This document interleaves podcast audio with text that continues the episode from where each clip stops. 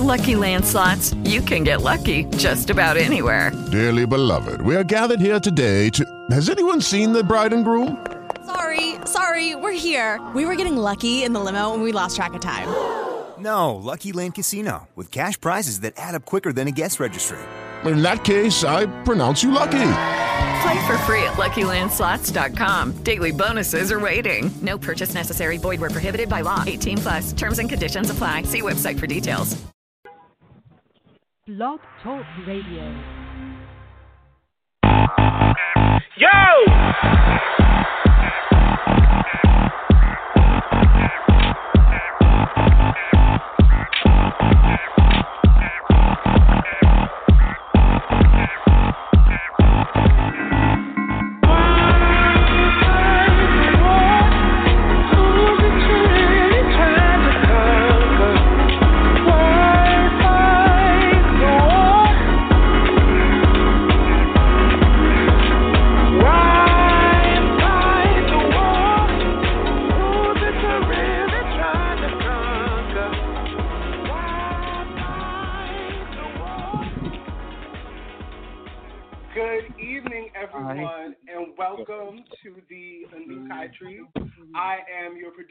Extraordinaire, Mr. Sykes, and I'm here with your host. Jib Jack on the attack, brow. And tonight's topic is should black people or people of color in general really continue to rock the vote or should we find another way? Um, don't forget you guys can call in with your questions or comments or if you have anything to contribute to the conversation. And that number is 914 205 5458. Again, that number is 914 205 5458. Um, and don't forget to follow us on YouTube, Spotify, Apple Podcasts, Stitcher, wherever podcasts are available. We're on everything. Um, make sure you like and subscribe and share this. These are great conversations that we're having here at the Anukai Tree, and we really want to make this conversation larger and have these conversations in our households. So make sure you share that with your friends and put those on your pages, and make sure you follow us on Instagram at Anukai Tree. Um, and tonight we have a great panel. Might have a couple of a few a few surprise guests tonight. So I'm gonna let them introduce themselves, and then we can get started with the show. Um, so go ahead, uh, Wally.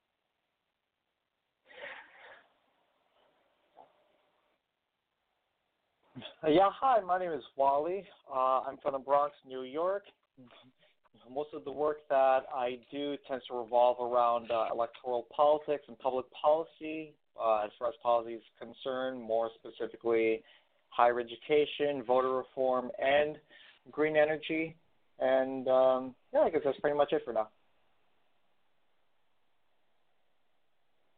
Okay, Cool, Brandon cool, and Blair, cool. could, could you guys introduce yourselves? Yep. Hi, everybody. My name is Blair Dottin-Haley, And I'm Brandon, also known as the Bay Dottin-Haley.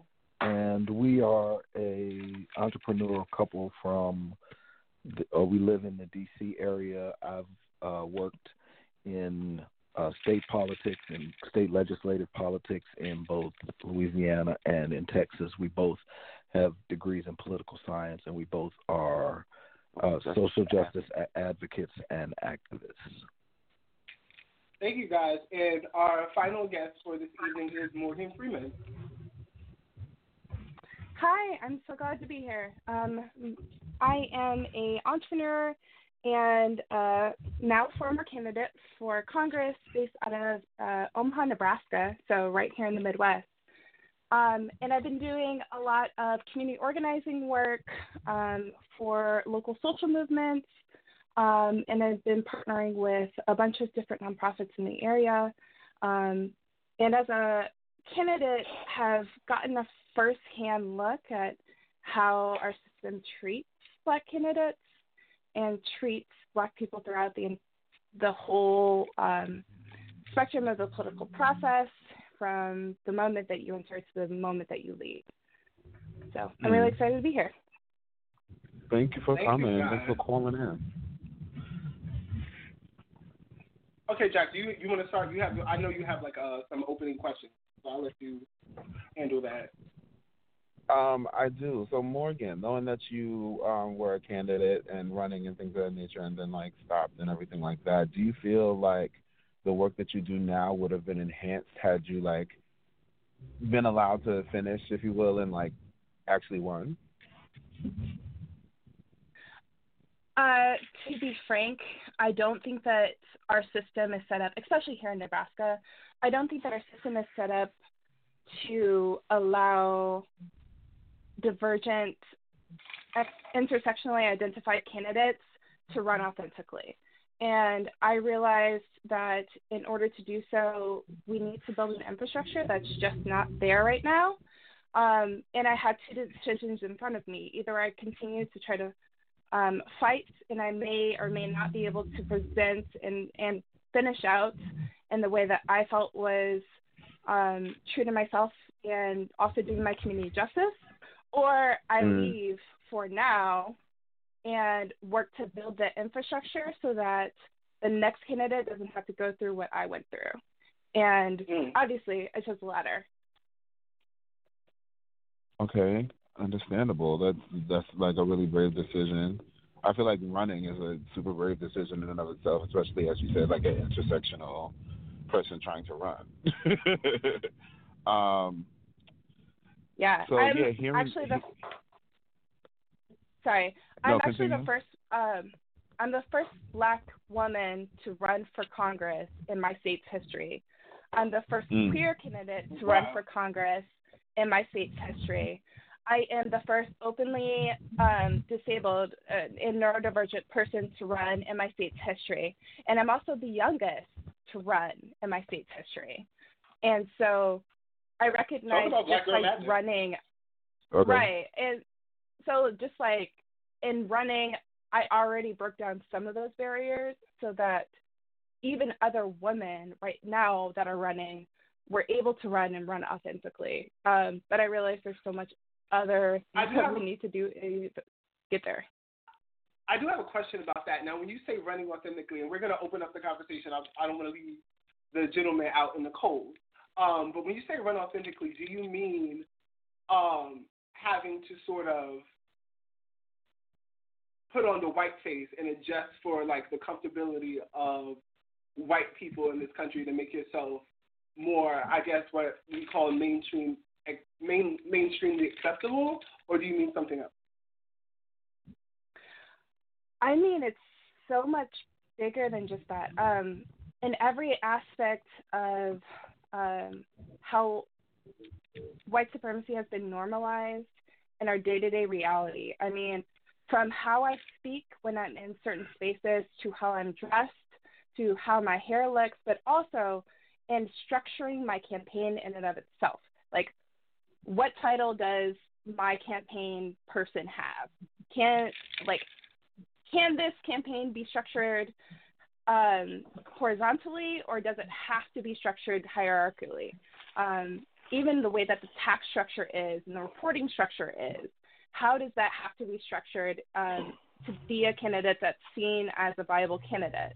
Um, mm. Do you have access to white money because that is the only money here? And if you don't have access to white money, how can you get access to white people that have access to that white money? Because that's how wealth is structured here.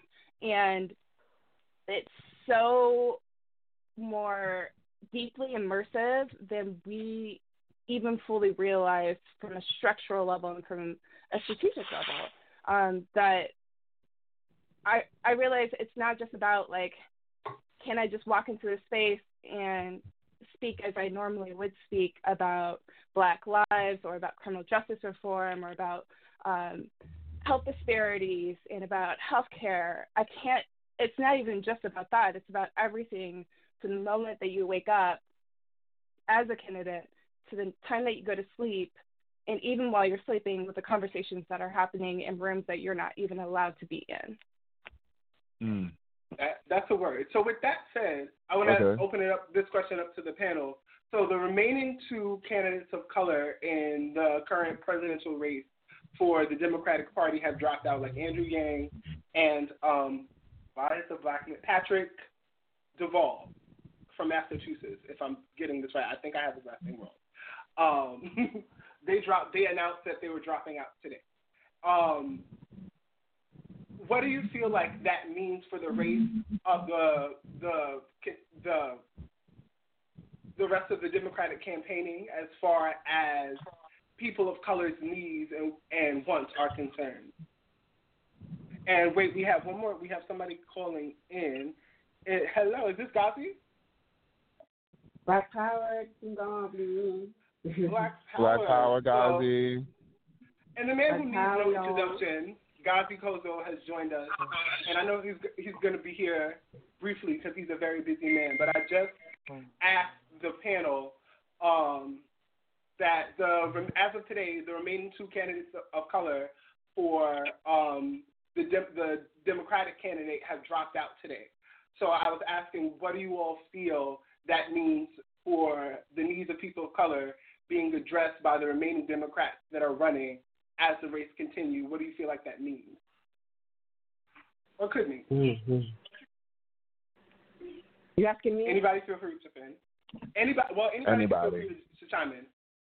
Oh, okay.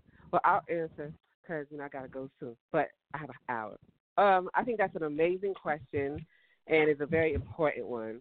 Um, I think for us to see uh, the answer to the question, we have to see exactly like what is like laid out in front of us. So, uh, African uh, political candidates in a system birthed from uh, colonialism and slavery and uh, functions through uh, colonialism and slavery still to this day.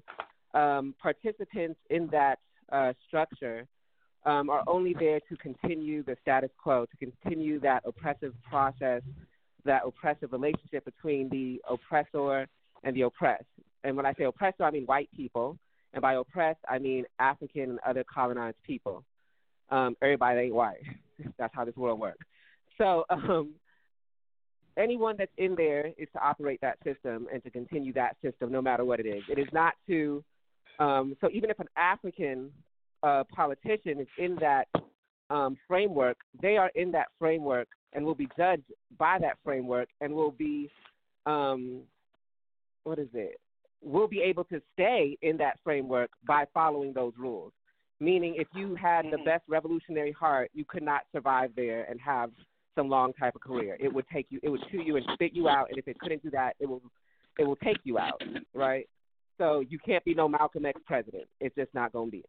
So um, when they do have African candidates, it's just to uh, sell out the interest of uh, black people and have us believe that the system is working um, with us or working for us to see ourselves, right? So it's just white power um, in blackface. That's what you have all down the road whenever you see an African candidate. So I think what it says to us right now is that the uh, white system, the uh, the two main sectors of the white ruling class, the Republican Party and the Democrats, um, both have decided that they don't need to uh, play with us no more.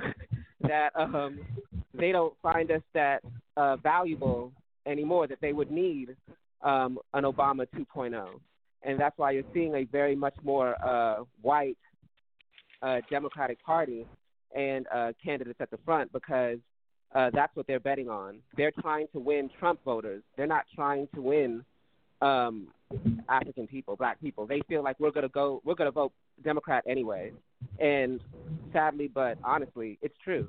They don't need a black candidate, and they don't need black um, black sounding policies to win African people anymore because they've got black people in America afraid of the boogeyman Trump. So you scared of master number two, you're gonna run to the clutches of master number one, and they both gonna beat your ass at the end of the day. So Black Power, have a revolution. Black Power, Gazi, thank you. You out? Black Power. Oh no, I'm still here. I'm here until seven. Okay, cool. Well, eight. Yes. Uh, Okay. Anybody else? Any else? other responses to the question, or does anyone respond said, or Hey, Blair, I'll jump in. Um, so, a couple things before I answer the question. Congratulations to Morgann Freeman. Thank you for your uh, pioneering example um, and and trailblazing in what I know is difficult water that you were treading in in the middle of the country. Um, I completely agree with, with what uh, was just said. Um, what was just said about participation in in in American politics, right? Because it was not designed for Black people to be citizens, and it still functions uh, in that way, regardless of the face that you put on the politician. The, the, system is designed to um, regenerate itself in in very colonial ways, and so even you know as much as people laud the symbolism of the Obamas and what they you know supposedly symbolize for the progress of black people in America um, they, they were still guardians of the the the the empire. And so even their behavior and their participation um, in the system is is is not necessarily what those who are looking for or seeking revolution or seeking some kind of or seeking what the kind of freedom that you know our that Harriet Tubman wanted or that Marcus Garvey wanted.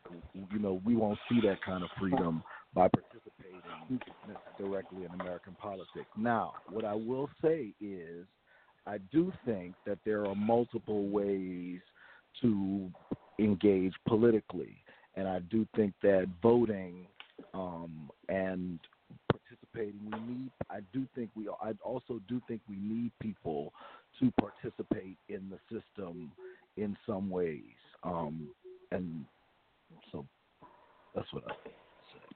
Yeah, I think that there's a lot. Uh, this is the Bay, uh, so I think that there's definitely a lot to be said for the 200 plus year old system of governance that we have and the way that we all come together as a as a you know as a country to elect our officials and to then to kind of put forth policy. I think one of the things that we could do to Blair's point is certainly corral the resources that we have collectively. I think that there are ways that we could look at our local level politics and communities and say, hey, what can I do to be engaged? If if we are struggling to find you know just the basic resources for one particular community let's figure out how we can c- get together and address that. Uh, you know just looking at your neighborhood your community i think is a great place to start. And then we can also look at expanding into uh you know state politics and even at the national level. I think uh, trying to elect a president to be our savior is misguided. And it, it's just not going to lead to anything. I think that we really have to attack this beast from the from the root, and it's mm-hmm. gonna it's gonna take looking at local politics. We have to look at how we can corral resources from our own community. Blaze and Worship is a great example in New Orleans. You know, they mm-hmm. get together and put and you know and collectively organize people's businesses and celebrate each other's artistry as a community. And I think that there are ways that we what can do that. that group you know, it's called Blaze and Worship. Every Okay. On the last Sunday of every month in New Orleans. If you're ever down there, just ask around for Blaze and Worship. I mean, it's a great example of what community can do when you have space that can be provided for artists, for entrepreneurs, for you know community builders to get together and you know corral each other's network and resources. Question about Blaze and Worship: Does the government have their hand in that, like whatsoever? Like, is that something that's happening politically, like you know the their representatives or you know district reps or things of that nature, funding or supplying the space, or is that all um, civilian run? All civilian. Okay. Um, so I guess my next question. Oh, sorry. Was somebody saying something? No, go ahead. Okay.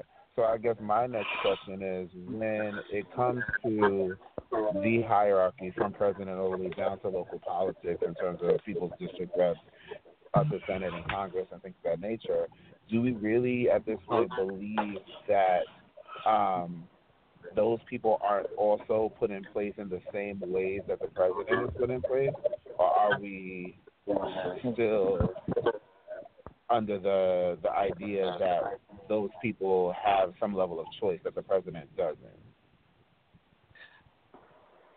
Um, so this is Morgann, by the way. Um, one of the things that I realized in doing some of the community organizing work, especially in a space like Nebraska, where we don't necessarily have um, a large population of um, Black people that are that have that um, that have the support and the infrastructure in place where we can collaborate collectively in ways that places like New Orleans or even St. Louis or other spaces do because we have such high poverty here. We do have um, such high segregation here. We have pockets of black wealth, but that black wealth is almost always tied to white wealth. Um, and when we're working on a lot of these social movements, we always come up against political leaders that are the decision makers in executing X, Y, and Z thing, be it uh, criminal justice reform, be it um, uh, policing in our neighborhoods, be it something as simple as like helping the homeless that are in our neighborhoods. All of these things are are directly influenced by the political leaders um, that are governing our spaces. And in doing a lot of the the freedom, the the work to mobilize for freedom and, and liberation of Black people, especially like the Black people that I grew up with, like right here in my neighborhoods, and the, my family and my cousins and whatnot. Like when we're looking at that, what that revolution could look like, there was not a way that did not require everything and everyone mobilizing in every space. And it requires my family that's over here organizing um, protests and rallies, or it requires my family over here that's uh, heavily involved in the church. It, it, literally involves everyone, but it also involves someone that is dissenting within the system at the end of the day. Because when we aren't actively engaged, when we're not voting, when we're not like at least trying to get someone other than a Donald Trump or a Don Bacon, who's the congressional representative here, they're continuously making things even worse for our community. And it all has to happen in tandem in order for these things to at least marginally progress. And it's kind of ironic because I was literally just in a space where we were talking about The Ballot or the Bullet by Malcolm X. who's actually from he's actually from the Omaha area. Um, and we're talking specifically about how we're at that crucial point of can like do I think that the American political system is okay. ever going to cha- like ever going to be saved? I sincerely doubt it. It is not for us. It was never for us. It's never going to be for us. However, while we are still here, I think that we can make it better. And if I can do something within my very short lifetime to make it better, I'm going to try to do it. Um, and if I need to put my life and my soul on the line so that I can make things better for my family and my friends and the people that matter most to me, I'm going to do it. Um, but I also realize that in order to make things better for everyone, um, we need more of us that are opting into doing that work so that we can disrupt as much as possible what those systems are. Because what I have seen is that people like Ernie Chambers, for example, who just passed this really fantastic police reform bill right here in Nebraska, he's one of the most incredible leaders that I've ever seen on a local level. And he is a state senator. Like, they literally impose term limits at our state legislature only because of Ernie Chambers, because he's been in office for longer than I've been alive. Um, and I realize that my community is better off because of the work that he's done. But I also realize he is, in some ways, not in some ways, he has sold out in some ways. He has made decisions that I don't agree with in some ways. Um, and on every level of government, we we have to, like, we have to politically engage. Like, there is no there's no revolution without that. Um, because otherwise, we're talking about a full out guns blazing rebellion. And so if we're talking about revolution, Mm-hmm. revolution for me is I was about to say Like- mm-hmm too, but it's all right. Thank you, Godfrey. like like let's be real like i if it comes out to a full out rebellion then let me go get my my permits but i think that we still have an option for revolution and that's what i'm trying to build an infrastructure for and we need more people that are going to do that You don't need a permit if we're going to go for the revolution. Just get the guns. Agreed. Agreed. Because because I guess my next question um after you know what I'm saying that like I guess like you you kind of answered it um Morgann because I was going to say okay like I I do believe that at least at the local level some people come in to um these political spaces such as Congress et cetera um district reps and and the like um with the intention of doing really good things. You know what I'm saying? Like they come in, but then like eventually they either see, like you said, they can't run authentically, or once they get in there, they wind up having to sell out in some ways. And nine times out of ten, all any of those ways are detrimental to our community at large. Like regardless, I find it difficult to see what is happening as progress, to me it just looks like appeasement until something uh, some other shoe drops, you know? And I guess we can be happy with some level of appeasement because like okay, um you know, I don't know, I was going to say something crazy like they not lynching niggas um every day, but they still are, it's just not on a postcard now. You know what I'm saying? Other than that, Right. um you know what I'm saying? So it's like I don't necessarily see like this progress that everyone's talking about. Well, what one what one thing I'll say is every election that black people have ever participated in has been a choice of the lesser of two evils, right? Because the circumstances weren't designed for us to have freedom, equality, all of those things that the Constitution, the Declaration of Independence says, right? And so, because we're always choosing the lesser of two evils, I think the point that to to the point that I think that that you're getting at around appeasement is that things could always be better, but they could also always be worse, right? And so, while we are still dealing with in a lot of places, you know, unarmed black people killed by the police, um, things like lynching. There, we aren't we aren't living in a slave state as we did in one. In I mean, there are times there were times at which we wouldn't be able to have this Well, conversation if you at all. wind Right. up going to prison, you in a slave state. Then you're a So- slave. No, no, agreed. Like, no, uh, no, I completely agree. I'm not.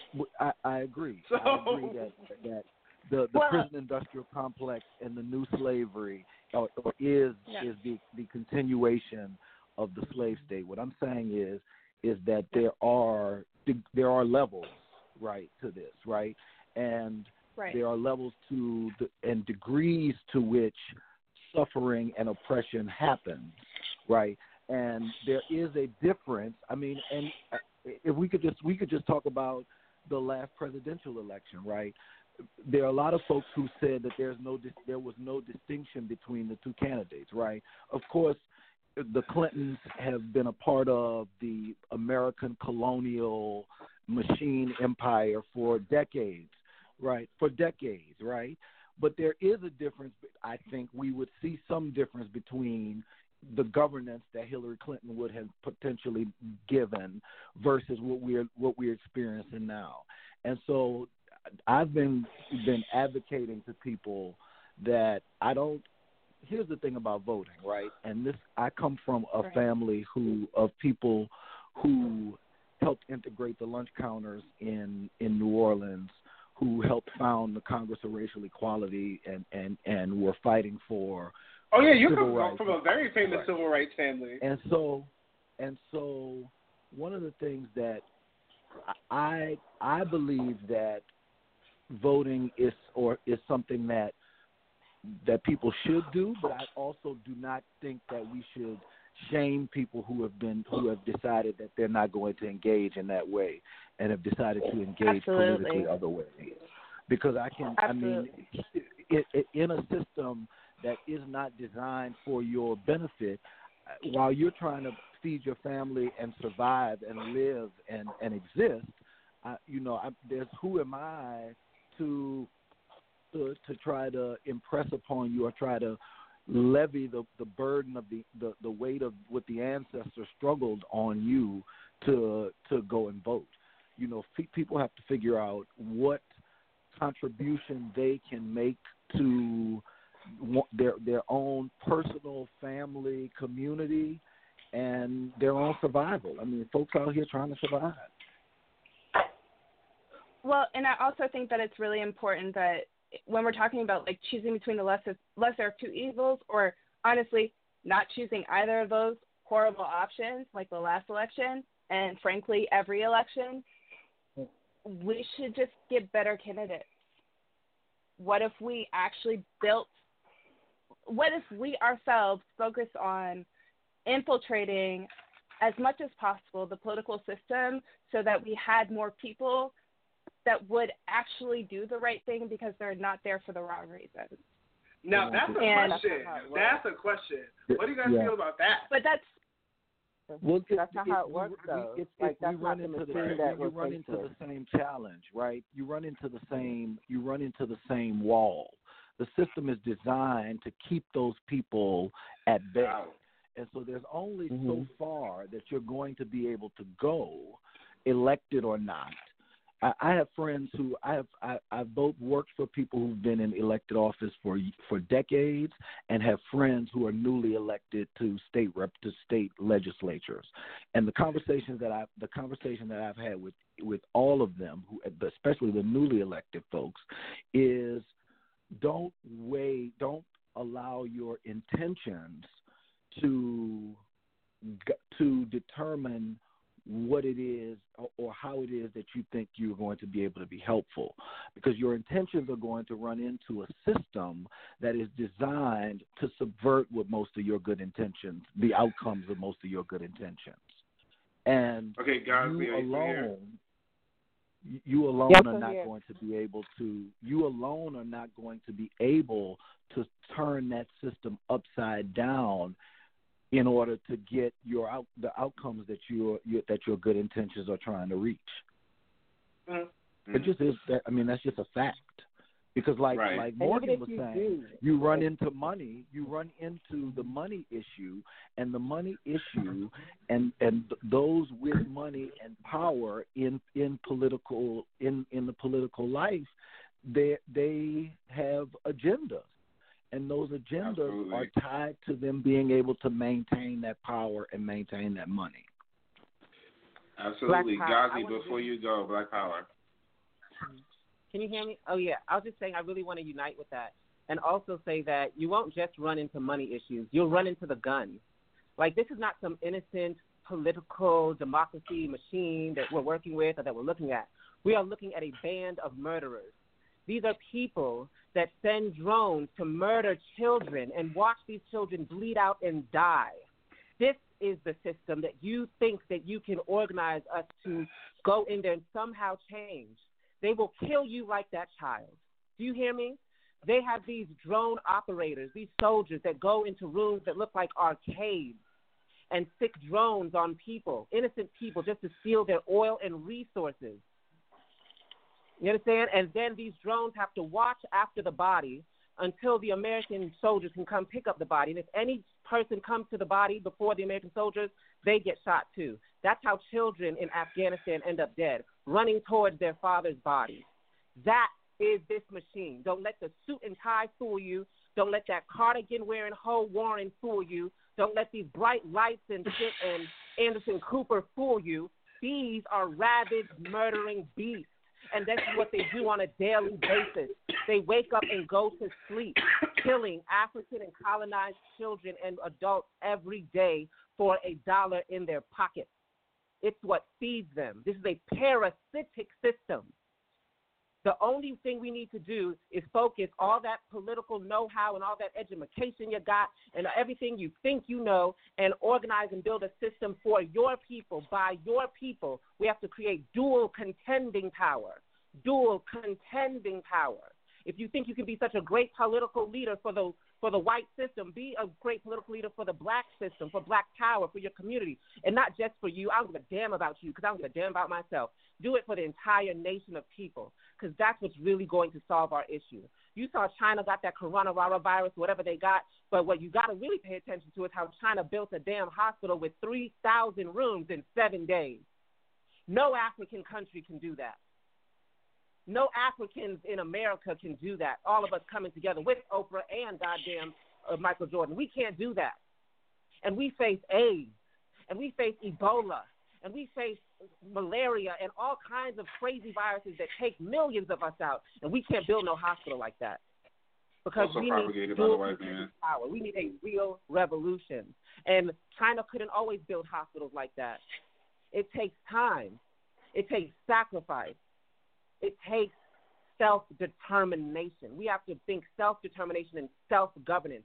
And if you waste any two seconds of your power in that system, that is on you, your own ignorance, and not looking at three to 600 years of dialectical materialism, looking at history. You ain't that smart. We ain't that smart. Our ancestors have tried it. Do the thing that It worked. failed Do the thing miserably. That, set up, that freed Vietnam. Do the thing that freed China. Do the thing that freed Cuba. Do those things if you want self determination, if you want real freedom. Other than that, you playing with your life. You playing with your life and you're playing with your people's time. Take off the uh, kufi and the dashiki and just be just be a whipping boy for them. Just happily be it. But don't be it while dragging and saying, I'm doing this for our legacy. No, you're not. You're doing it for yourself. You're doing it for a Birkin bag. You're doing it for some nice Prada shoes. You're doing it for a nice car you can scoop up and pick up your uh, chicken and feel like a special Negro. Just keep my people out your mouth. Because people that do stuff for my people end up in jail. But anyways, I love y'all all so much, and I've got to go into a meeting because we're building dual contending power at the Black Hammer Organization, where we feed, clothe, and house our homeless people. Also, we do free HIV and AIDS testing and awareness in multiple different communities. We're building a chapter in Nigeria, so make sure to go to blackhammer.org to sign up and join dual contending power, y'all.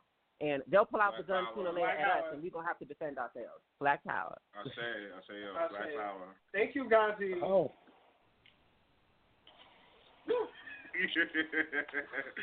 Well, now that the ground is blazing, right. let's get into the main question of the night. And I really all, I really want all of you to um, be able to respond to this. Should Black people continue to rock the vote or find another way? Well, Wally, like, what, what do you think about this? Like, you you've been like, I know there's been a lot going on. Like, how do you feel about this?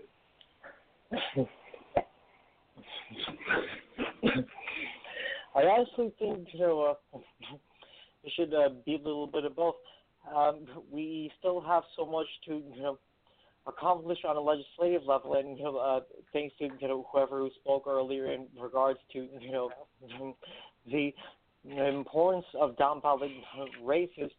The interesting thing about federal politics is you know uh, despite how little uh, legislation that goes through Congress, you know, ends up getting signed and you know goes into law, that number is very nominal if we compare that to the sheer amount of legislation that you know uh, passes through you know uh, local and state legislatures. I remember this time I was watching uh, last week tonight with John Oliver, and he was comparing the uh, number of uh, legislation that um, Congress passed and state legislatures passed during like 2013, 2014 ish. during that period, about only 185 bills were passed and enacted, but during that same time period, more than 10,000 bills were passed and enacted across state legislatures. we can pay as much attention as we want to the presidential election. He or she, no matter how quote unquote progressive they are, they can push as many initiatives as they want, but it still has to go through a partisan Congress. And you know, all these progressive ideas that you know, are being brought forth in Congress, I'm saying quote unquote, progressive because the word progressive tends to get thrown around so much that frankly I don't really give a damn about it anymore. A lot of those ideas you can see how they work well if you advocate for them in you know through state and local politics. And that itself can you know strengthen you know strengthen the argument for having those things on a federal level. So, you know, we should be paying a lot more attention to state and local politics. You know, um, we have a lot more to lose, especially on a local level, because you know Trump can keep saying you know, whatever he wants to do, but you know Congress is split. We have a Republican Senate, a Democratic House our eyes really should be set towards those, you know, down ballot races. And as far as uh, participation in the political system is concerned,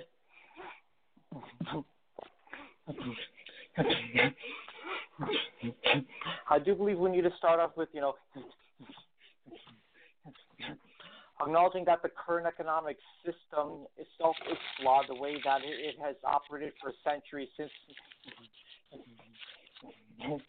the Industrial Revolution, exploiting labor at whatever cost, you know, just for the sake of profit, really. But at the same time,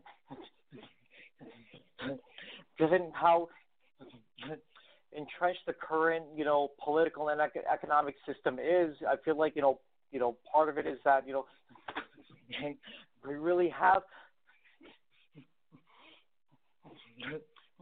no choice but to participate, regardless of what your opinions might be uh, uh, might be on voting. And I've noticed this, you know, a lot of voters of color, voters of color tend to be more moderate than white voters, which is that,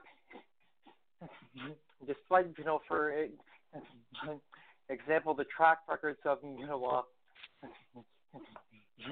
white candidates such as uh, Amy Klobuchar, you know, Joe Biden, Kamala Harris, or you know anyone who you know hasn't really um, walked the walk in previous decades as far as you know policies that affect you know communities of color disproportionately, such as you know the war on drugs, mass incarceration. a lot of the time, because so much tends to be at stake for people of color, like you know I'm South Asian. My family is Muslim. My parents are undocumented. As much as I disagree with certain cases that I don't, you know, feel like are really going to push the conversation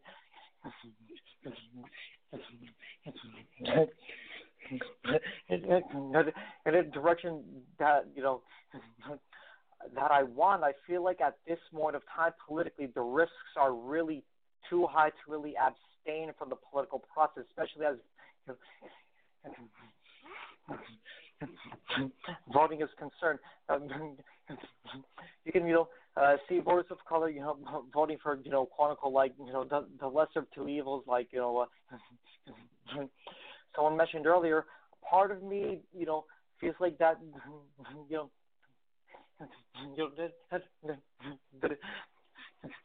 this is because we've become so accustomed to you know having to settle for political crumbs and you know incrementalism that we entrench that into our mindset and we feel like that's the, really the only way that we can get things politically because we're so scared of what the other option would be. So um yeah, we do need better candidates, but at some point, you know, on in circumstances certain circumstances we do need to be prepared to be able to bite bite you know the bullet so that we don't end up losing um, you know so much you know that especially you know, as far as the 2016 election is concerned. Initially, I had my own concerns about you know. You know, part of me was kind of hell bent on not voting for Joe Biden. You know, come the general election if he ever becomes the Democratic nominee because of how terrible his track record has been, you know, on you know civil rights and you know mass incarceration from uh, defending schools segregated uh, busing in the 70s to you know or rubbing shoulders and talking about how well he got along with, uh, you know, you know, you know, uh, similar-minded Republican senators, you know, kind of that, you know, quote unquote, we have to, you know, talk to both sides, kind of BS. Um, uh, you know, after the impeachment proceedings and so much that's already happened within these past two months, a part of me is really wondering, you know, to what degree can I really afford to, you know, take an uncompromising, you know, position in this presidential election. I mean, you know, a lot of the candidates, you know, they have a lot of skeletons in their closet, and you know, it sucks. But at the same time, I don't know how much more I am willing to lose after these four next four years. I mean, God forbid they start putting, you know, barcodes on undocumented immigrants or Muslims. It's just like it's it's such a capricious political period right now. They're damn near and, there. Again, I feel like the stakes are too high politically for us to really abstain from the political process. But we do need to focus on that movement building, not revolution. But the, you know, those those should go hand in hand. We we need to keep building from the ground up, but at the same time, we need to, you know, approach our politics in a practical sense. Understandable. I would just say like we're we're pre- we're practically there in terms of like how they already stopped um domestic flights and you got to have a special um a special ID. You know what I'm saying from New York and this and. So so it's like it's like they start little things and yeah, it is in New York, but it's like we're the ones that start everything for for everyone for the most part. And at the end of the day, like once it's once it starts here, it's definitely gonna spread. You know, so it's I mean like these these things are happening, and I'm at the point where I don't see Trump or any president in and of themselves as the lesser of two evils. To me, it's like death by you know guillotine or death by a thousand paper cuts. You know, like to me, it's just like still death. And then at this point, it's just about how it looks. That they, it seems like whoever is actually running the show wants to make a point about how it looks versus what's actually happening because what's actually happening tends to always be to our detriment, you know. But um, I still want to ask. I guess the a better question. analogy. I guess a better analogy would be: Would you rather have the Molotov cocktail or the flaming bag of poop? I mean, and and my and my answer is neither always every time, and it's like so so. I mean, I feel like do you um I, do you do you does anyone here feel like integration was really a good idea? Like God honestly, no, it was not. Like, right? sorry, this is Morgann again.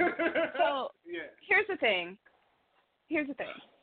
As much as we would like to literally create an entirely um, a community that is entirely our own, the fact is that we're all here. Period. And the government has its hands in us in every step of the way, from our taxes to tracking our information to even being able to track this conversation right here. They have Exactly. they they're they already are there. They're already ruling our lives. And even if we choose to have our own community where we're just focusing on our own, they're still going to be there. And they're still going to keep doing these shady things that are affecting our community, even if we're only focusing on us. They're going to force us to have to choose between us and them, period. And that's going to be a constant fight because they've been doing that. They've been doing that Mhm. for centuries. And they're going to keep doing that because they're trifling like that. And that's just the way white supremacy works. It wants to continuously subjugate anyone that is not a white, cisgender, heterosexual male. Period. Like that's Well, I that's mean, it. this is a preach. And- This is a preach. because like like literally that's the way that the structure works and even people that participate in the system to try to change the system like you have to know what you're getting into because like uh, one individual person can change the system but only so far period and there's this i, I think within social justice spaces there's an expectation of um, like a of a, a superhuman candidate or superhuman politician, like Mm. where they are a more more pure or entirely pure version of what we want to see reflected in our political system, um, and we don't give them grace in that. And I think that for some, like I, to be frank, I believe we've given like previous generations, especially like I think of my parents' generation and my grandparents' generation, we were too okay with things that we should have not let slip. Like Agreed. and I see political actors, especially right now. I look at our local politics here in Omaha. I look at our city council. Like oh, we have two black people that have been involved with lo- local city government and have continuously been a part of decisions that have divested from our our community and are continuously making decisions against them and they get elected time after time after time because we choose the lesser of two evils the people in my community see the bad option as better than no option. And we haven't even had the opportunity to choose a better option yet. And But again, I still continuously like I mean, 'cause- and I and I get and I understand and to some degree I was at one point in my life I was at where um I don't know her name but the the other speaker I was there like I wanted 100% to check check out of the American system as it currently operates. But for one, that is a privilege that other people in my community do not have. Two, they're still going to try to affect my reality in ways that I do not have control over. And if they're going to continuously come for me, I'm going to finally just come for them. Wholeheartedly agreed. like if I'm given two options of allowing them to fuck with me and trying to focus on my community right here, or going straight to them with a fight to try to change just a, just a tiny section of my community for the better, I'm gonna choose that. Period. And I know what the system is. I have seen it. I have struggled through it, and I know that there are other generations that have. I know that there are people that are going to continue to. But I've also seen progress, and I have seen people survive where they would not otherwise. And I'm sorry, can nobody tell me that that work wasn't for good, and that that decision wasn't a good decision. Um, I want to build a reality one day where my people do not have to interact with white supremacy in any way, shape, or form because they can completely divest from oppression in any form. But I also realize that those oppressions are intersecting, and so if I'm going to address one area of white supremacy, I have to address the whole. And I don't see anybody else doing that work. And until I see somebody else doing that work in any way, like it's either it's just like Wally was talking about, like eventually we're stuck between like being a couple of months away of having a barcode a barcode implanted on like people of color just because they look brown or Right. look like they could be from a different community. Like, Lord help me if somebody hears me talking Spanish because I'm fluent in both languages. Because they assume uh, when they look at me that I'm one identity. That for more intersections that I add to that identity, the further and further I get from humanity in their eyes, and the the more their their next action of oppression becomes more violent. And just being able to get to a place where that is where the um like here in Nebraska especially there is this veneer of politeness and veneer of civility that I'm trying to scrape off just because it has led to out and out racism in ways that I don't think other areas of the United States see. Mm-hmm. Like I I've traveled all over and I've had conversations with people from all over, and I don't think people realize just how bad it is in places like Nebraska. And I don't see people coming like when I hear conversations about Black folks and Black liberation, nobody mentions Omaha, Nebraska. Nobody mentions the Midwest. Nobody mentions people from small towns where Like, we're yo, eleven I'm percent sorry. of the I'm state surprised that there's population. niggas out there at Like- all, Morgann. I'm sorry. Right. When I tell you we don't But what even they know do that y'all focus out on there. Midwest, they focus on the white pig farmers there, not really the Right. We color. don't, we, I mean, that's, we don't that's even know what I've been y'all are noticing. out I mean, there. Iowa, Like, New when I- Hampshire, I mean, I guess that could be Well, a different topic in itself. I mean, do Iowa and New Hampshire still need to go first in the primaries? Right. So like So I'm like, glad that we know culturally, that like somebody there who is can black say that people y'all are out there. everywhere. Right. Well, that, we I don't know, like when I first met you you told me screaming- where you're Did you know? I did did you a know, double like, take. I hold was on. like, wait, where? Yeah. No. Like, did you know that um, two years ago there was a two years ago there was a black a young um, black man that was unarmed and shot eleven times eleven times at point blank range.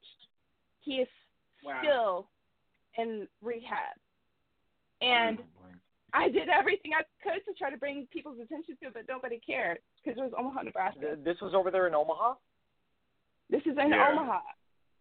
And stuff like this uh-huh. happens all the time because we are screaming into a void and trying to get our fellow organizers all across the United States to join us in that same liberation work. And nobody sees this as a priority other than ourselves. I would So, absolutely as awesome beg as you. that's great, Like yeah, like I would absolutely beg you to follow Gazi Hammer, to go to Black Hammer, um, and really check out what's going on and see if you feel like any of that can work over there and to start a chapter. Because like when you say when you say that like you know you don't see people doing the work, I mean like yeah, like okay, admittedly, like straight up admittedly, as a person from New York. Like I did not, you know what I'm saying? Like you said, you were screaming into a oh, void that I was not, I did not have access to. You know what I'm saying? And I appreciate Yep. the fact that we got you to come on here and say these things so that people can actually know what's going on. You know, because again, I mean, like you know, we not, you know, the highest rated podcast in the world, but we got we got quite a few listeners, and they they are from places that are not Omaha, Nebraska. Um, and I believe that they will help spread the word because it's not that we don't care; it's that really we, there's no visibility in. You know, like we just really don't know.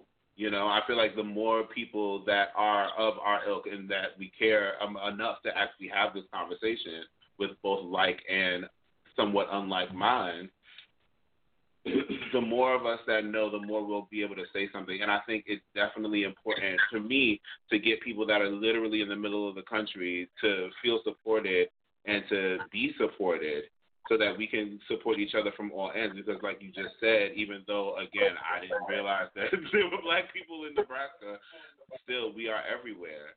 And if we can just reach out and make this blanket happen, you know what I'm saying? right? So and I, I, and I think think that I don't I don't want to minimize some of the work that's already happening because I'm making some generalizations. I know that there are people doing this work and that are working with other areas of the United States because I, I know that there are some really fantastic programs that are happening here in here in my community that are entirely entirely owned and operated by black folks for black folks and for our black liberation explicitly. However, when I'm looking at other places like Atlanta or I'm looking at New Orleans or I'm looking at DC or I'm looking at New York and those infrastructure where for example, whenever I travel, if I choose to, I could go to only black owned businesses my the entirety of the time that I am there.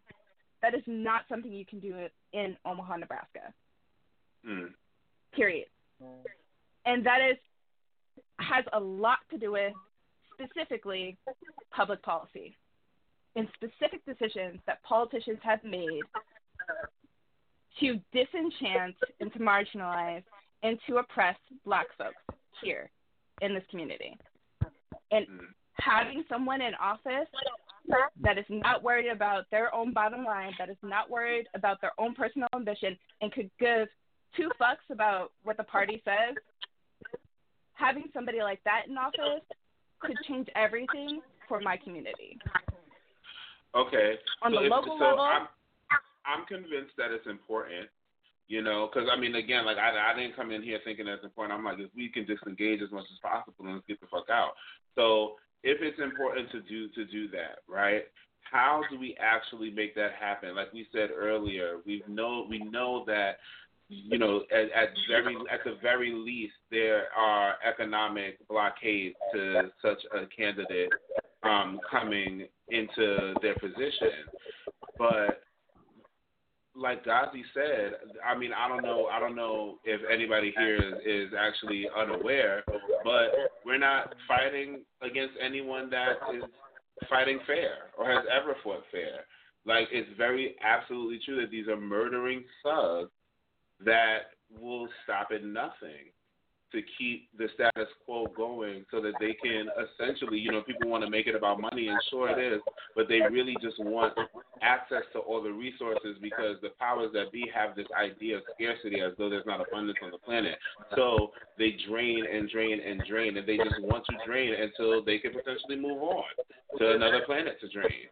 So that being said, and we know they they they trying to figure out all kinds of ways into space. You freaking even somebody with what we consider as the low IQ of, of a Donald Trump is talking about a space force. Everybody uh, in that power um, sector is trying to get to space because to them the planet is dying, but it's just becoming uninhabitable to humans, right? So anyway, all of that said, how do we how do we make that happen? And if there's no way to make that happen, what do we do from there?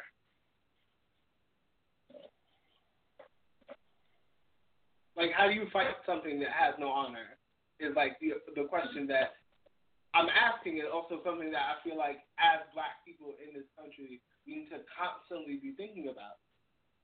Because historically, they they proved that to us, like there's no low that white supremacy won't go to to like subvert us and cut us at the knees. So how do you fight something that has that strong of an intent? Well, yeah, I mean, I I think- mean, Assata Shakur. Sorry. No, go ahead. Blair, go ahead. Well, Assata said nobody in the world has ever gotten their freedom by appealing to the moral sense of the people who are oppressing them. And gen- generation after generation of black freedom fighters have have said some version of that because white supremacy has no conscience and will never have any conscience. Um, I personally think that working in a silo is not how we're going to get this done. Like, black liberation doesn't just happen by focusing only on our blackness. It is about all of our intersections coming together and mobilizing together collectively for our collective liberation. And so, because I, I can't diverse my my mm-hmm. womanness or my queerness or my my neurodivergence or any of that from who I am as a black person. And I think the, the focus would love of to- previous movements, specifically on black masculinity, is part of the reason why we faltered. Oh, hallelujah. Absolutely, absolutely. I think that's a I think that's a very good point. I just want to make a note.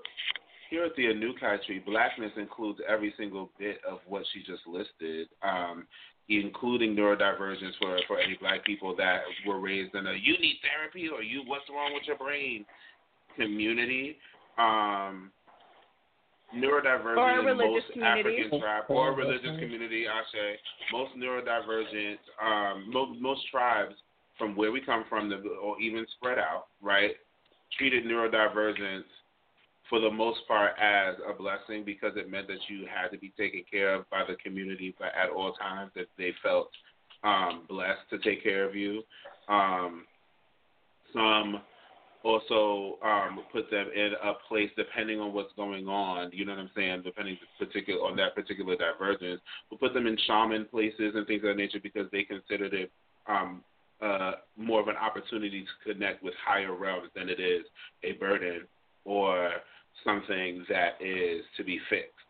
So, um, from that on up the list that she just said, that's blackness. It's Western, white, colonial thought for you to feel any way against any bit of your people besides somebody committing a crime and no tea no shade when you live in a society that is 99% accepting you are less inclined to crime Because every black experience is a black experience unless that experience is anti-black. Amanda. Okay. That's a Um, word. Somebody else was somebody else was about to talk. I'm sorry, I didn't mean to interrupt. I just had to. She she mentioned that, and I was like, that's true that our community does that, and that should be.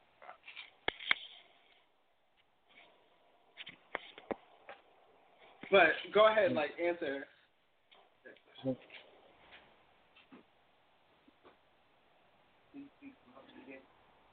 I still want. I still need a plan. You know what I'm saying? Like I feel like I feel like though that is something that we need to do in our community in general. I think even that will help us um, in building our own infrastructure because it would be impo- uh, like if we knew that in the first place. This, and I'm I'm sorry just because nobody came up and said anything, but if we knew that in the first place, um, we wouldn't be asking white people for anything. Like I feel like marching for the right to vote in their situation instead of like creating our own situation. Okay, you won't give us the right to vote. We're going to create our own. Of course, they did everything to stop that, i.e., Black Wall Street and things of that nature. They did everything in their power to stop that too. But if we at least knew that there was no need to be respectable to white people in any way and agree with anything that they've ever told us ever in life, um, then we would have kept on as that situation. You know what I'm saying? And, and been in a place where you know, in that place that we were talking about right now, where we don't have to appeal to whiteness or come to whiteness or engage in whiteness in any way. You know, um, I'm not saying we missed our chance, but Lord have mercy, if we instead of trying to fight for the white man's drinking fountain and the and the white man's woman, we would have fucking They got nuked, man. We would have been so much farther along. But if anybody has like an actual plan of action that could get these, or you know what I'm saying, or just even like a yeah.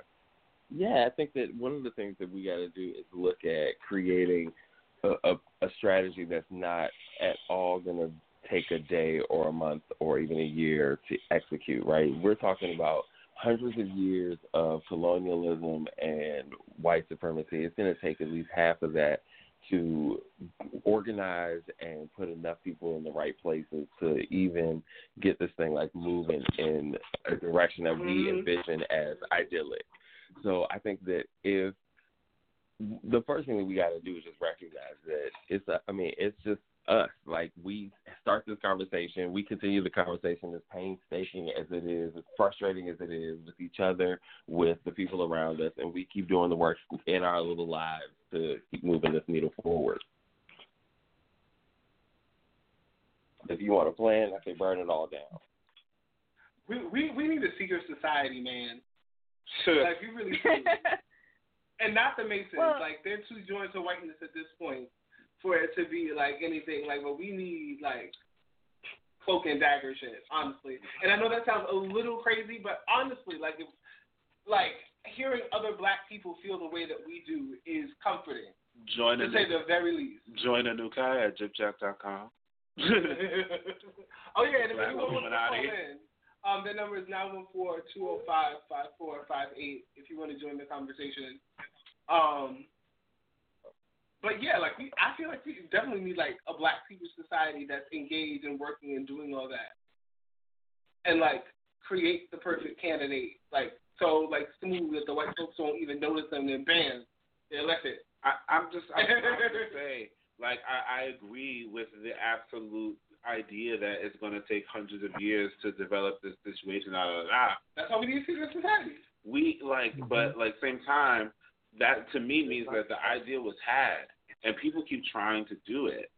You know what I'm saying? And I don't know, like, is it, so like, like we we we're gonna have, like, it would have to be like you said, babe, on some real deep secret society shit because end of the day we would have to control this person's life from like the shadows and and literally like Get the keys.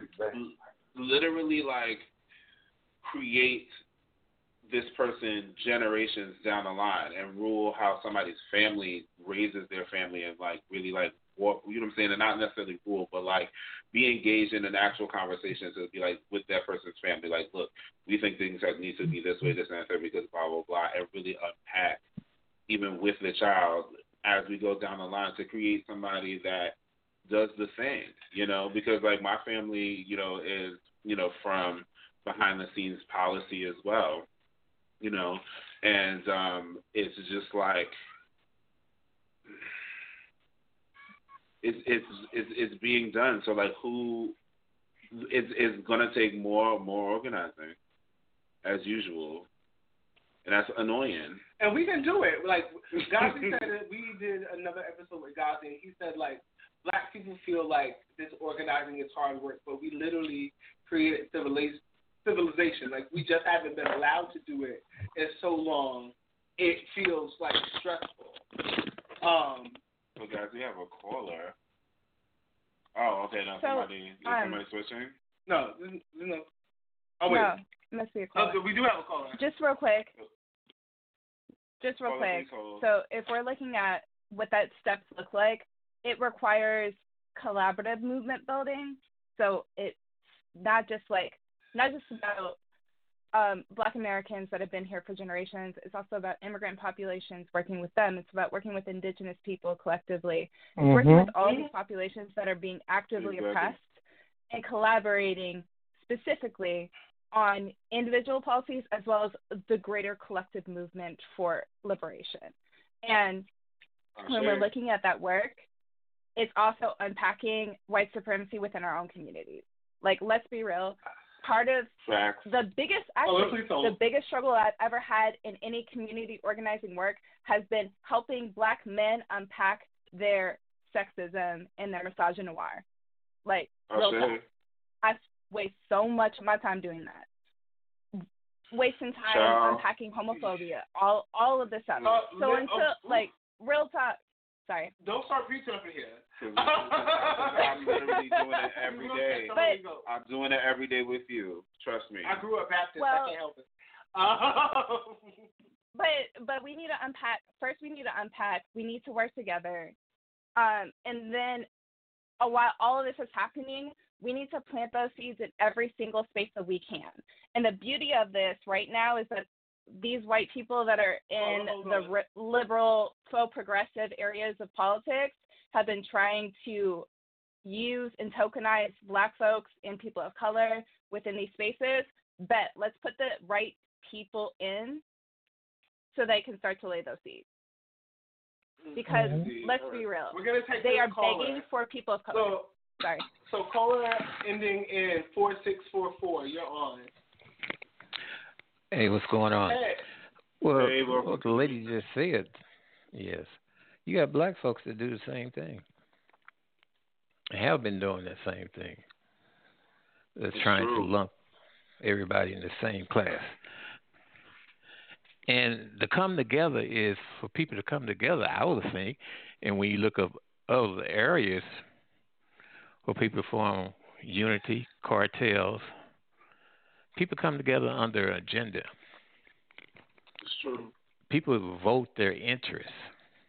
They're not dedicated to any political party because some, some members of both political parties have a can push a issue that's very dear to you. hmm The parties are less partisan than, than people want to believe. Let me tell you, I and, and amongst blacks, and I detest this thing where people make it seem like all blacks the same. I detest when folks say that you should buy black. I'm not buying from a black business or any other business that's supporting political candidates that go against my issues. It doesn't make sense. I mean, just think about it. If you got political candidates for higher taxes, well, I'm not for higher taxes because I may use the money I put in my pocket to help buy some resource of need for an underprivileged child. Now I can't do it no more. So uh, that's as far as the uh, what you're making the question: should black people continue to rock the vote? Well, I say they should find another way, and they will find another way as they begin to improve on their economic situation, and also that will reflect in a social situation. Not not all is, is going to do that. Like this present president who says he's for school choice, where parents can take their child out of the present environment that they're in and put them in an environment where they can learn the things that's necessary for them to achieve their overall long term educational goals. That other party called liberals, Democrats, are totally against that. I wonder why. Well, yep. Well, it's some of them, not all of them. But I see what you're saying. Right. Well, it's a lot of them. See? It's, it's a lot of them, and also the organizations like the Alphabet Organization, NAACP, teachers unions, for instance. Yeah. So no, uh, people should, uh, as people begin to uh, improve on their economic uh, uh, circumstances, the academic searching. Historical black colleges will not improve unless the young people that's coming into those colleges can carry their own. And the reason they can't carry their own has nothing to do with them biologically. It's because where they're coming from, they were not prepared. And thus, they have problems. And they realize Mm-hmm. that they have problems. And I'm sure people have experienced these things. Oh wait. So before you anyway, I don't want to take up. Who, who, who, who Hmm? are you speaking with? I'm sorry, I, know, I didn't get a chance to ask. Right, introduce yourself.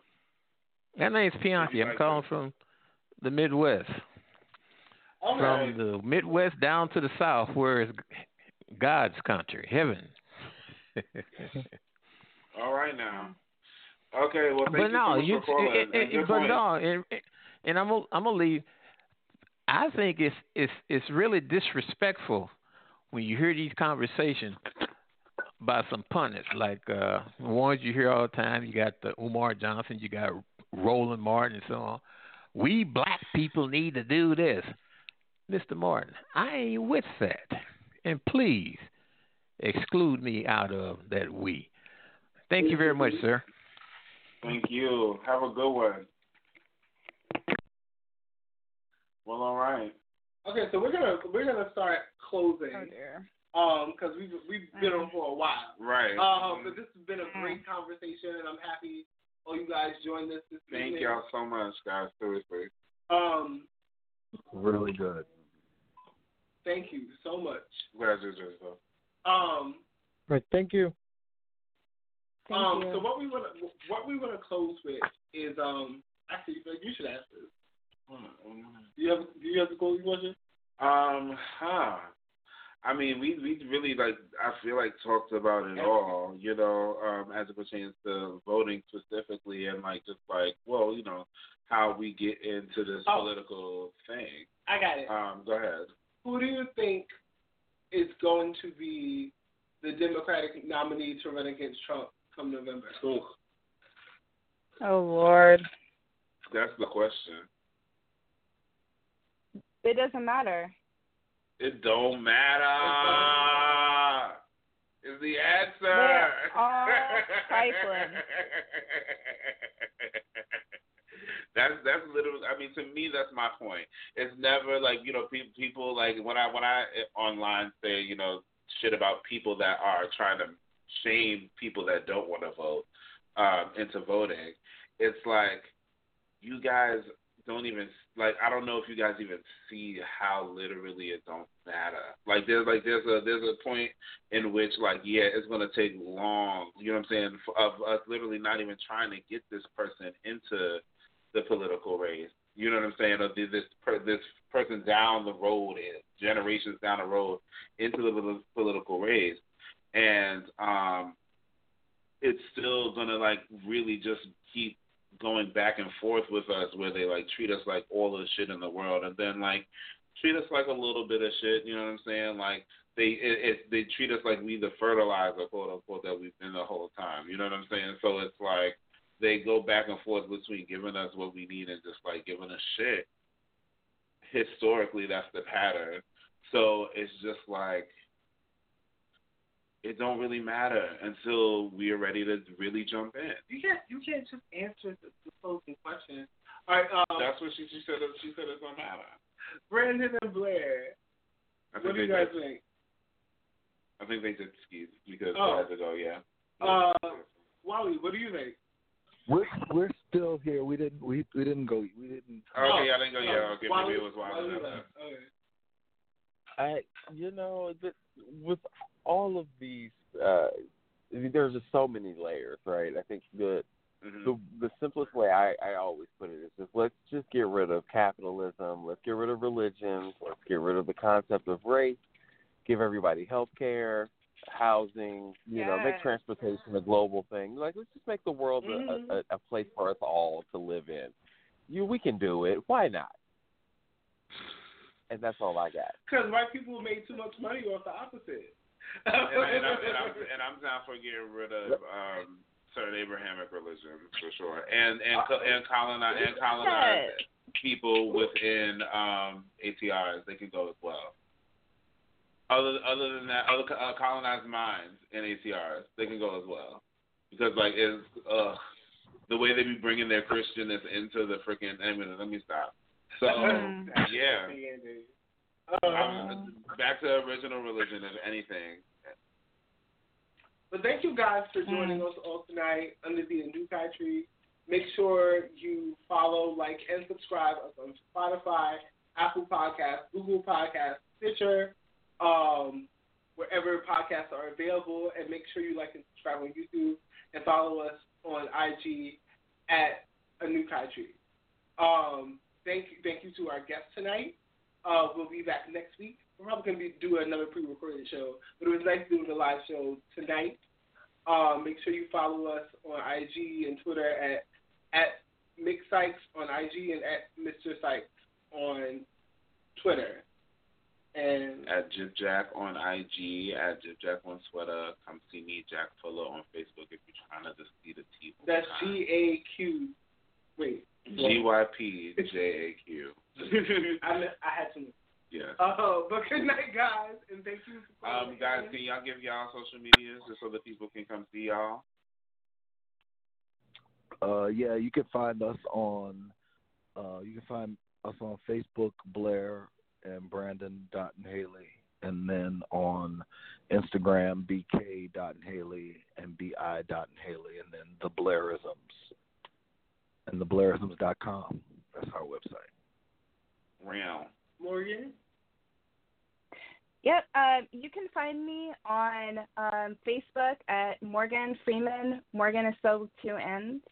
Um, I also have my personal page. Um, so my personal like Facebook page that's Morgann Freeman in E. Or you can also find me on Twitter at the same handle, Instagram on the same handle, or reach out through my website if you about liberation work and about supporting people of color entering into political spaces to improve them for the better at morganfreeman.com.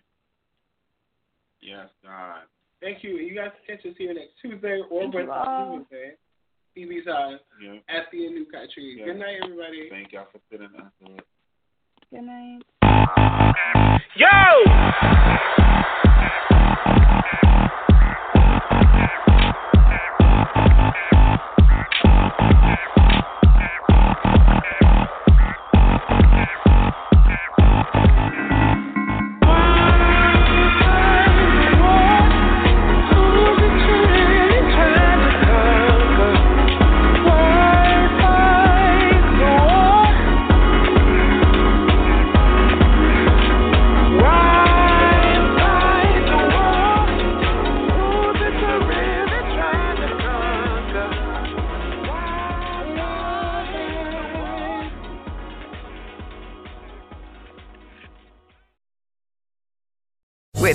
Land slots, you can get lucky just about anywhere. This is your captain speaking. Uh, we've got clear runway and the weather's fine, but we're just going to circle up here a while and uh, get lucky. No, no, nothing like that. It's just these cash prizes add up quick. So I suggest you sit back, keep your tray table upright, and start getting lucky. Play for free at LuckyLandSlots.com. Are you feeling lucky? No purchase necessary. Void where prohibited by law. 18 plus terms and conditions apply. See website for details.